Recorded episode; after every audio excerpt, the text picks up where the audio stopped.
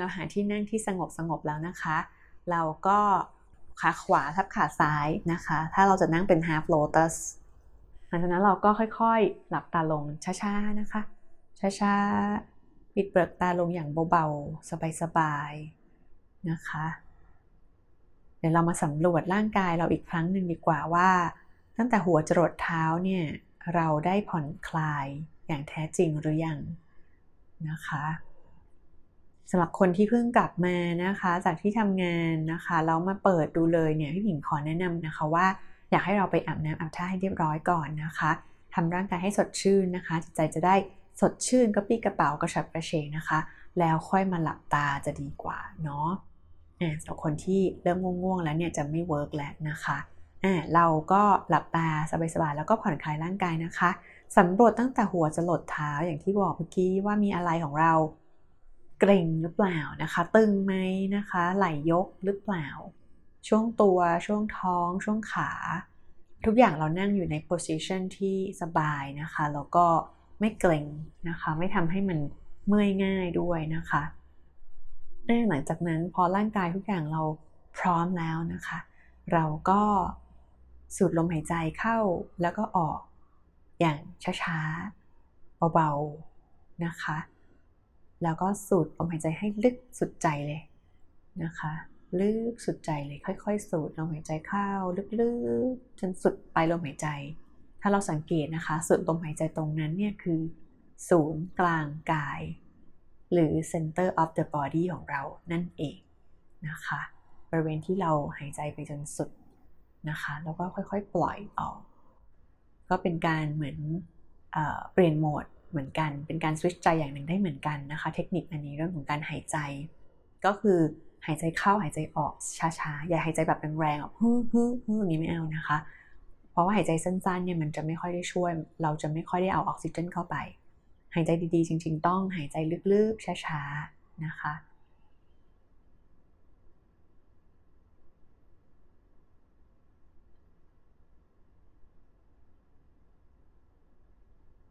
เวลาหายใจเราก็สามารถทำความรู้สึกว่าเราปลดปล่อยนะคะปลดปล่อยเทขยะเสียของเราออกจากใจออกไปนะคะ แล้วก็ลัสูดหายใจเข้าเนี่ยก็เปรียบเสมือนเราเอาออกซิเจนเอาอากาศที่สดชื่น เอาพลังงานดีๆเนี่ยเข้ามาหาตัวเรานะคะ ลองจินตนาการลักษณะนี้ได้นะ เราจะได้รู้สึกดีขึ้นด้วยนะคะ บางทีเรายังมีเรื่องข้างค้างจากข้างนอกนะคะ เพิ่งกลับมาเนาะ เออวันนี้จะทะเลาะกับใครมานะคะ หรือวันนี้โดนใครว่าด่ามาอะไรยังไง มันมีเรื่องให้ใจมันขุ่นข้องหมองใจตลอดเนาะเออเวลามันนั่งปุ๊บเนี่ยเราก็ไปปล่อยบ้างนะคะ การสูดลมหายใจมันจะช่วยด้วยนะคะ ให้เราเนี่ยคลายนะคะจากอารมณ์ที่มันไม่ค่อยดีนะนะคะอพอเราหลดลมหายใจได้แล้วเนี่ยก็เหมือนเดิมนะคะสำหรับคนที่ทำเป็นประจำแล้ว เราสามารถนึกนิมิตได้นะคะ ถ้าใครคราวที่แล้วที่นึกเป็นองค์พระนะคะบอกว่าอยากนึกเป็นองค์พระพุทธรูปอย่างเนี้ยก็นึกได้นะคะ ถ้านึกล้วสบายใจอะก็นึกเลยนะคะ หรือใครเป็นศาสนาอื่นก็จะนึกเป็นสัญลักษณ์ของศาสนาของตัวเองก็ได้นะคะ คือเราหลักๆของเราเนี่ยก็คือแค่ว่านึกอะไรที่มันทำให้เราอะไม่ฟุ้งซ่านต่อไปอะนึกแล้วรู้สึกสงบ นึกแล้วรู้สึกเย็น นึกแล้วรู้สึกใจมันอยากจะนิ่งๆ มันอยากจะไปอยู่กับนิมิตตรงนี้นะคะ อย่างสบายๆอะแต่ถ้าเกิดเรานึกเป็นหน้าแฟน นึกหน้าพ่อหน้าแม่หน้าเพื่อน มันจะไปเรื่อยเนาะมันจะนึกถึงเรื่องราวต่างๆ ของเขาอะค่ะ เพราะฉะนั้นเราเลยไม่ควรที่จะนึกถึงภาพคน หรือถ้าเกิดเราไปนึกถึงภาพสถานที่เนี่ยบางครั้งเราก็จะกลายเป็นฟุ้งซ่านว่าแบบมานึกถึงทะเลอะไรเงี้ยโอ้วันไหนจะไปทะเลดีอะฟุ้งไปอีกทะเลที่ไหนดีอะไปไกลเลยนะคะ มันจะไปได้เยอะๆเรื่อยๆนะคะ เพราะฉะนั้นนิมิตเนี่ยเลยต้องเป็นภาพอะไรที่เขาเรียกว่าเป็นภาพพลังบวกแล้วกันเนาะเป็นภาพดีๆ ภาพที่ทำให้เราใจเราสงบได้ง่าย ๆนะคะอีกก็อย่างที่บอกก็คือแนะนำเป็นวัตถุทรงกลมที่มีสันฐานเหมือนใจก็ได้นะคะ ก็คือพระอาทิตย์พระจันทร์นะคะดวงแก้วนะคะ ดวงสว่าง ฟองสบู่พวกนี้ได้หมดเลยนะคะ คนที่ไม่สามารถนึกนิมิตเข้าไปข้างในตัวได้นะคะ เราลองนึกง่ายๆว่าตอนนี้นิมิตเราอยู่บนหัวเราเรานึกได้ไม่เอ่ย ถ้าเรานึกได้นะ เราก็ลองนึกนิมิตว่าตอนนี้อยู่ที่หลังเราแล้วถ้าเราสามารถนึกที่หลังได้ทำไมที่ท้องนึกไม่ได้เอ่ยเออเราคิดง่ายๆนะคะ ถ้านึกที่หลังได้ข้างในท้องก็ต้องนึกได้ การนึกเนี่ยเป็นการกระดิกจิตนะก็คือคลิกเดียวนิดเดียวเองนะคะนี่คือการนึกแหละ อย่าให้ยากกว่านั้นนะคะ เพราะถ้ายากกว่านั้นไม่ใช่แล้วเราใช้ความคิด มันจะไม่ใช่แค่การนึกมันมีจิตไปปรุงแต่งนะคะเวลาจิตไปปรุงแต่งเนี่ยมันจะเกิดความยากและซับซ้อนแล้วนะคะการนึกนิมิตเนี่ยต้องง่ายง่ายแบบที่ว่าพูดปุ๊บนึกได้เลยนะคะพูดไปอยู่ในท้องปุ๊บเข้าไปอยู่ในท้องเลย ไม่ต้องเอ้ยหาทางเอาจะเข้าไปยังไงอะมันมีตับไตไส้พุงเยอะแยะเลยอะเพราะมันมันเข้าไปได้หรอแล้วมันจะอยู่ตรงจุดไหนอยู่ที่กระเพาะหรอเลย คือนั่นมันคือความคิดหมดเลย แต่ถ้าเกิดเป็นการนึกนะคะโดยการใช้ใจจริงๆแล้วเนี่ยมันนึกปุ๊บพูดปุ๊บปุ๊บเข้าไปเลยนะคะเพราะฉะนั้นบอกว่าอะอยู่ที่กลางท้องปุ๊บอะเข้าไปกลางท้องแล้วกลางท้องก็ง่ายๆเลยไม่ต้องเป็นนั่งสนใจว่าบริเวณไหนเป๊ะๆไม่ต้องนะคะก็แค่ทำความรู้สึกว่าเราอยู่บริเวณกลางท้องนั่นแหละ ท้องอยู่ตรงไหนก็ตรงนั้นนะคะ เพราะว่าอะไรเพราะว่าเวลาใจเราหยุดจริง ๆ แล้วเนี่ย ใจจะเคลื่อนไปสู่จุดที่เรียกว่าศูนย์กลางกายเอง เพราะว่าตรงนั้นเป็นจุดที่เป็นบ้านของใจอยู่แล้ว แต่แค่ว่าเราเนี่ยไม่ค่อยได้พาใจกลับบ้านนะคะ ไม่ค่อยเอาใจเขาไปอยู่ที่จุดตรงนี้เท่าไหร่ ก็เลยทำให้เขาวิ่งวุ่นไปทั่วเลยนะคะพอคนพอจะเอากลับเข้ามาทีหนึ่งมันยากจังเลยนะคะถ้าเกิดเราหมั่นทำให้เขาคุ้นๆในระหว่างวัน นะคะได้เนี่ยจะดีมากๆเลยเขาก็จะคุ้นนะคะกับศูนย์กลางกาย ซึ่งมันเป็นแหล่งพลังงานนะเป็นแหล่งของความสุขความสำเร็จ เป็นแหล่งของสิ่งดีๆ พลังบวก กระแสดีๆทุกอย่างเลยค่ะ มันจะอยู่ที่ตรงกลางตรงนี้ของเราทุกคนเลยมนุษย์ทุกคนเลยไม่ว่าจะเป็นเชื้อชาติศาสนา เผ่าพันธุ์ ภาษาอะไรทุกอย่างไม่เกี่ยวเลยนะคะ ถ้าเราเป็นมนุษย์เราจะมีสิ่งนี้ ซึ่งต่อไปวิทยาศาสตร์ก็อาจจะค่อยๆ ค้นพบตามพุทธศาสตร์มาได้นะคะ ซึ่งพระเจ้าท่านได้ค้นพบสิ่งนี้มาแล้วเมื่อ 2,500 กว่าปี ปัจจุบันเราก็มาดำเนินรอยตามท่าน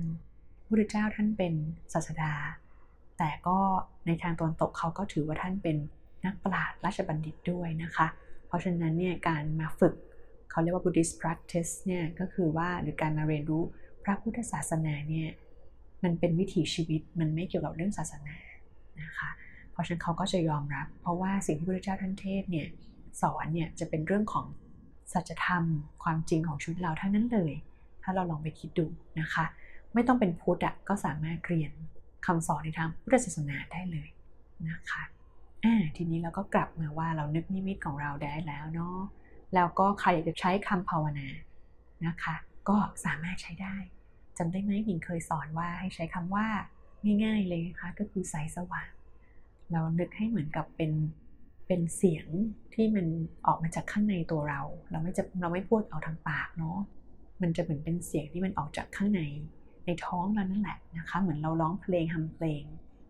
แต่อันนี้เราไม่ต้องใช้ความพยายามไม่ต้องใช้ความนึกว่าเนื้อเพลงเป็นยังไง มันจะออกมาคล้ายๆกับใสสว่าง อะไรแบบนี้แค่นี้นะคะเดี๋ยวเราลองเลยนะคะ แล้วก็ใครที่ฟังพี่ผิงไปได้ก็ฟังไปเรื่อย ๆ นะคะ ถ้าใจเรานิ่งมากขึ้นแล้ว แล้วเรารู้สึกว่าไม่ได้ยินเสียงพี่ผิงเนี่ยไม่เป็นไรนะคะ แสดงว่าดีแล้ว เรานิ่งมากขึ้นแล้ว เราหยุดได้มากขึ้นแล้ว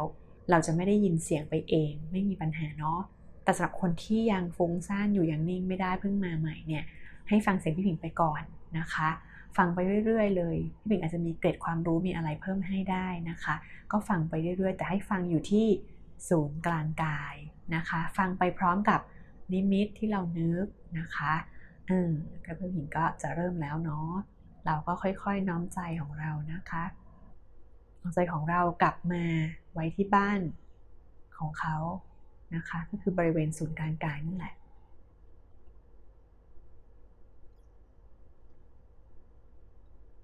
ใจเนี่ยก็เหมือนกายนะคะ กายของเราเนี่ยเหนื่อยได้ ใจก็เหนื่อยได้เหมือนกันนะคะ ยิ่งถ้าวันไหนเนี่ยเรามีอารมณ์ขึ้นลงมากๆนะคะ เช่นดีใจมากๆ เสียใจมากๆนะคะ หรือร้องไห้ฟูมฟายนะคะตีโพยตีพายลักษณะเนี่ยมันจะทำให้ใจเนี่ยเขาเรียกว่าใจเนี่ยกระเพื่อมได้มากนะคะ เพราะฉะนั้นวันนั้นถ้าเกิดเหตุการณ์นั้นขึ้นเนี่ยอยากจะให้ เกาใจจะให้นั่งสมาธิกันเลยห้ามลืมเลยนะคะ เพราะว่าเหมือนใจมันบอบช้ำมาส่วนหนึ่งนะคะ ถึงแม้จะดีใจเกินไปก็เถอะนะ เพราะว่าอะไรที่มันเกินเกินไปไม่พอดีอะ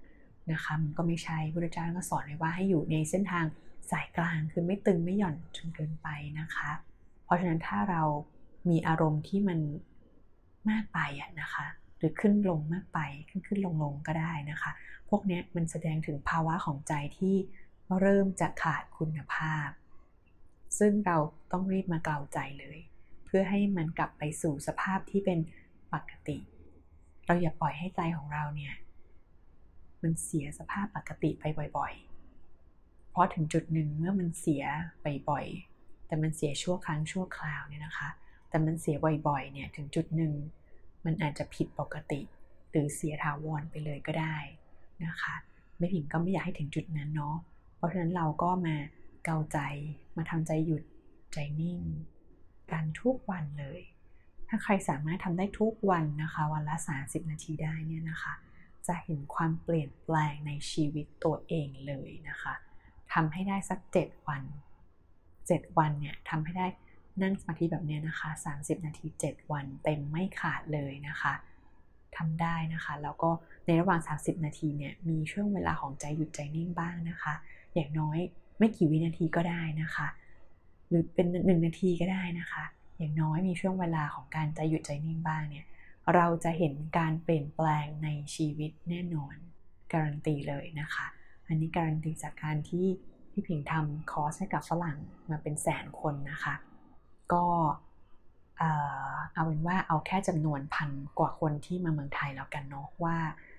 คนพันกว่าคนเนี่ยเป็นตัวพิสูจน์ได้เลยนะคะว่าเขามีความเปลี่ยนแปลงในชีวิตจริงในช่วง 7 วันแรกนะคะ ที่ทำอย่างต่อเนื่องจริงจังและถูกต้องนะคะ เพราะฉะนั้นถ้าเกิดว่าเราเนี่ยอยากจะให้เห็นความเปลี่ยนแปลงที่ชัดเจนเนี่ยอย่าเบื่อนะคะให้ทำอย่างสม่ำเสมอ เหมือนเรารดน้ำต้นไม้ เรายังต้องรดทุกวันเลยนะคะ ไม่รดสักสามวันก็เหี่ยวเฉาและยิ่งวันแดดแรงๆเหมือนกันนะคะ ถ้าวันที่อารมณ์เราแรงๆเนี่ยมันแผดเผาใจเนาะมันก็จะทำให้เราเนี่ยยิ่งต้องรดน้ำให้มันมากขึ้นไปอีก เพราะฉะนั้นวันไหนนะคะ ที่บิ่งรู้สึกว่าเหนื่อยมากๆเนี่ยก็จะเพิ่มเวลานั่งสมาธิเข้าไปอีก เพื่อทดแทนนะคะ เหมือนเราใช้ใจเขาไปเท่าไหร่เนี่ยเราขอ payback ขอคืนเข้าไปด้วยนะคะ ก็อยากจะให้ทุกคนได้มีโอกาสสัมผัสกับอารมณ์ความรู้สึก เวลาใจเนี่ยค่อยๆเคลื่อน กลับไปสู่แหล่งที่ตั้งดั้งเดิม จังหวะที่เรารู้สึกว่าใจเราเนี่ยหยุด มันสงบมันหยุดมันนิ่ง อยากให้ทุกคนได้สัมผัสจุดนี้นะคะด้วยตัวของตัวเอง เพราะมันเป็นประสบการณ์ที่เป็นประสบการณ์ตรงของแต่ละคนนะคะ เราบอกไม่ได้ เป็นเรื่องที่เรียกว่าเอฮิปัสซิโก คือเชิญมาพิสูจน์เถิด คือต้องพิสูจน์ต้องทำเอง แล้วจะรู้แล้วก็ซึ้งว่าภาวะของใจ ในจุดที่เราเริ่มหยุดเริ่มนิ่งเนี่ยมันเป็นยังไง ทำไมพระเกจิอาจารย์ที่นั่งสมาธิเก่งๆเนี่ยสามารถนั่งสมาธิได้เป็นวันๆเลยนะคะ นั่งกันทีหนึ่งเป็นเดือนๆเป็นปีเลยก็มีไม่ออกมาจากถ้ำเลยก็มี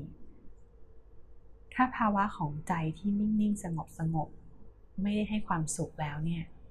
คงไม่มีใครทำได้เนาะที่ฉันนั่งเฉยๆเป็นแรมวันแรมเดือนแรมปี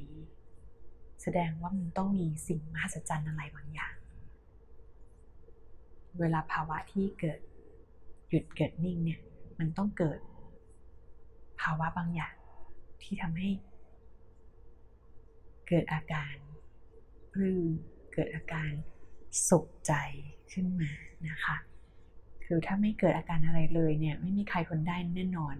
เพราะทุกคนก็เป็นมนุษย์เหมือนกันทั้งนั้นนะคะ พี่หมิงก็พูดไปเรื่อยๆ เพื่อที่จะทำให้เราเนี่ยค่อยๆ ปล่อยวาง เรื่องราวต่างๆ ที่เราประสบมาในวันนี้นะคะก็ค่อยๆนะ ถ้าเกิดมีความคิดเข้ามาเราก็ไม่ต้องคิดต่อนะ ก็กลับมาที่นิมิตได้เลยนะคะ อย่าไปคิดต่อเนาะว่าจะเป็นเรื่องอะไร ขอเวลาแป๊บเดียวเองนะคะ อยู่กับตัวเองไม่ต้องคิดเรื่องอะไรเลยนะคะ แต่ว่าเราก็ไม่สามารถกดปุ่มสั่งได้เนาะ มันก็ทำได้แค่ค่อยๆนะคะ ใจมันจะค่อยๆนะคะ ค่อยๆ เรื่องราวต่างๆ จะค่อยๆหายไป ค่อยๆ น้อยลง ถ้าเราไม่ให้ความสำคัญกับเขา ไม่ให้ความใส่ใจกับเรื่องราวเหล่านั้น เขาจะอายแล้วก็ม้วนกลับไปเองเลยก็คือ ค่อยๆ ลดหายไปเองเลยนะคะแล้วเราก็จะได้มีความสุขอยู่กับปัจจุบันอยู่กับนิมิตของเรานะคะ เวลาเรามองนิมิตเนี่ยเราใช้ใจมอง เรามองไปที่ตรงกลางของนิมิตได้เลยนะคะ ตรงกลางนะคะ มองไปเรื่อยกลางของกลางไปเรื่อยๆนะคะ เราไม่ใช้ตาเลยนะคะ เราจะไม่ใช้ตากดไปมอง เพราะว่าถ้าใช้ตาเนี่ยจะไม่เห็นใจนะคะของที่อยู่ภายในต้องใช้ตาภายในหรือใจเท่านั้นในการมอง การใช้ลูกตาของเราเนี่ยไม่ได้เกิดประโยชน์อะไรอย่าไปใช้เนาะ ถ้าเราสังเกตว่าเราใช้หรือเปล่า ให้ดูว่าเราก้มหน้าหรือเปล่า หรือว่าให้ดูว่าเรารู้สึกตึงบริเวณขมับหรือเปล่านะคะสำหรับคนที่คิดว่าตัวเองเริ่มความคิดน้อยลงแล้วนะคะ นึกนิมิตแล้วนะคะอยากจะภาวนาไปด้วยก็ภาวนาไปได้เลยนะใสสว่างใส สว่าง ใสสว่าง เราก็ภาวนาไปเองเรื่อยๆได้เลยนะคะ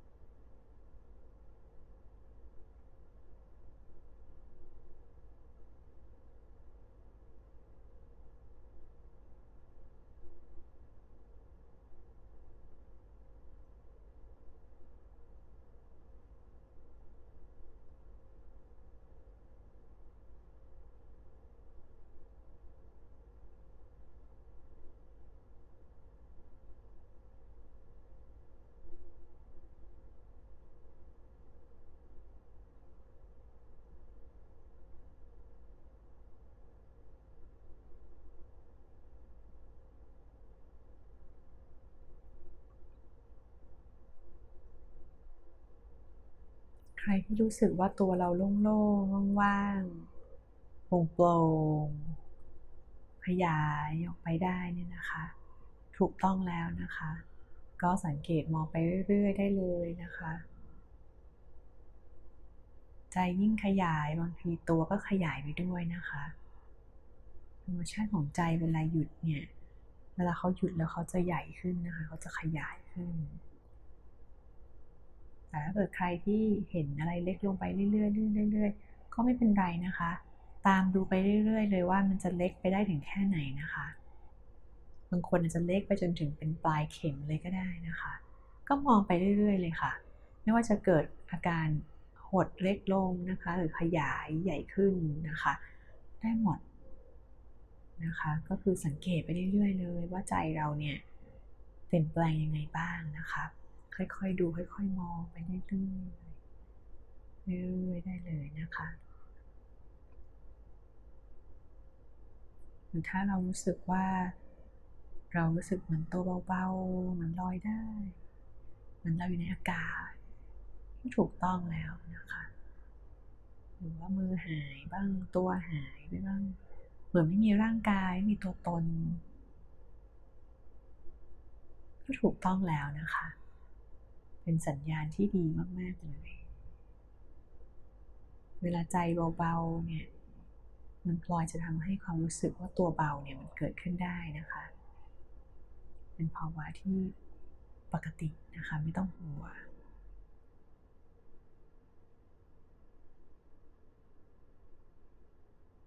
ตัวลอยก็ย่อมดีกว่าใจลอยเนาะ ตัวลอยเบาๆก็ดีแล้วนะคะ ไม่ต้องตกใจไป หรือว่าใครที่รู้สึกว่าลมหายใจบางเบาเหลือเกินไม่ได้หายใจหรือเปล่า ก็ไม่ต้องกลัวนะคะ ไม่ต้องกลัว เรายังคงหายใจนะ แต่ไม่ต้องกลับไปหายใจไปเพ่งไปสังเกตเรื่องการหายใจนะ ลมหายใจที่เบาเนี่ยเขาเรียกว่าลมหายใจละเอียดเนี่ย มันจะเกิดขึ้นตอนใจเราเริ่มนิ่งๆนะคะ เมื่อเราเข้าสู่โหมดการหยุดการนิ่งปุ๊บเนี่ย เขาจะเริ่มละเอียดแล้วก็เบาเป็นธรรมชาติเองลองไปสังเกตดู เพราะว่าเวลาเราโมโหนะคะหมดหงิดเนี่ยลมหายใจจะเขาเรียกว่าลมหายใจมันจะหยาบ หรือว่าลมหายใจมันจะแรงนะคะมันจะไม่เบา มันจะไม่ละเอียดอ่อนนะคะเพราะฉะนั้นถ้าเกิดลมหายใจเราละเอียดอ่อนดีแล้วเนี่ยเราก็ไม่ต้องกลัวไม่ต้องกลัวตายนะคะ ไม่ต้องกลัวไม่หายใจเนาะมันจะหายใจไปตามปกติ นั่นแหละนะคะ เดี๋ยวจากนี้ไปถึงก็จะปล่อยให้ทุกคนนะคะ อยู่กับตัวเองนะคะ อยู่กับนิมิต อยู่กับคำภาวนา อยู่ที่ศูนย์กลางกายของตัวเองไปเรื่อยๆเลยนะคะทำไปได้ยิ่งนานเท่าไหร่ก็ยิ่งดีนะ เพราะว่าการชำระล้างใจเนี่ยยิ่งทำมากเนี่ยใจยิ่งมีคุณภาพนะคะ ยิ่งทำนานยิ่งได้ประโยชน์ แล้วก็ขอแนะนำว่าไม่ควรทำน้อยกว่า 15 นาทีนะคะ อย่างน้อยจริง ๆ แล้ว 30 นาทีจะดีที่สุดเลย ต่อวันนะคะแล้วก็ทำใจยิ้มยิ้มหน้ายิ้มยิ้มทำใจใสๆมีความสุขไปเรื่อยๆ มีความสุขจังเลยนะคะ ที่ปล่อยให้ใจเขาได้พักบ้างนะคะ แล้วเดี๋ยวเขาเนี่ยนะคะ เมื่อเราดูแลเขาดีเนี่ยเดี๋ยวเขาจะตอบแทนเราเองนะคะเขาจะให้ความสุขความสำเร็จกับเรานะคะให้เวลาเขาพักบ้างเนาะค่อยๆทำกันต่อไปนะคะ